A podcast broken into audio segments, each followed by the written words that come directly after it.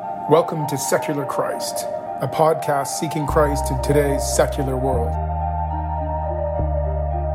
This podcast was born of a conversation on what's beyond individuation and today's search for psychological well being and wholeness. It explores questions such as what is the value of individuation and Christian faith in a socio political order which is apparently falling apart? How are we to understand the emptying of the Western churches while the waiting lines to therapy rooms are growing longer and longer? How can a cultural phenomena such as Jordan B. Peterson best be understood today?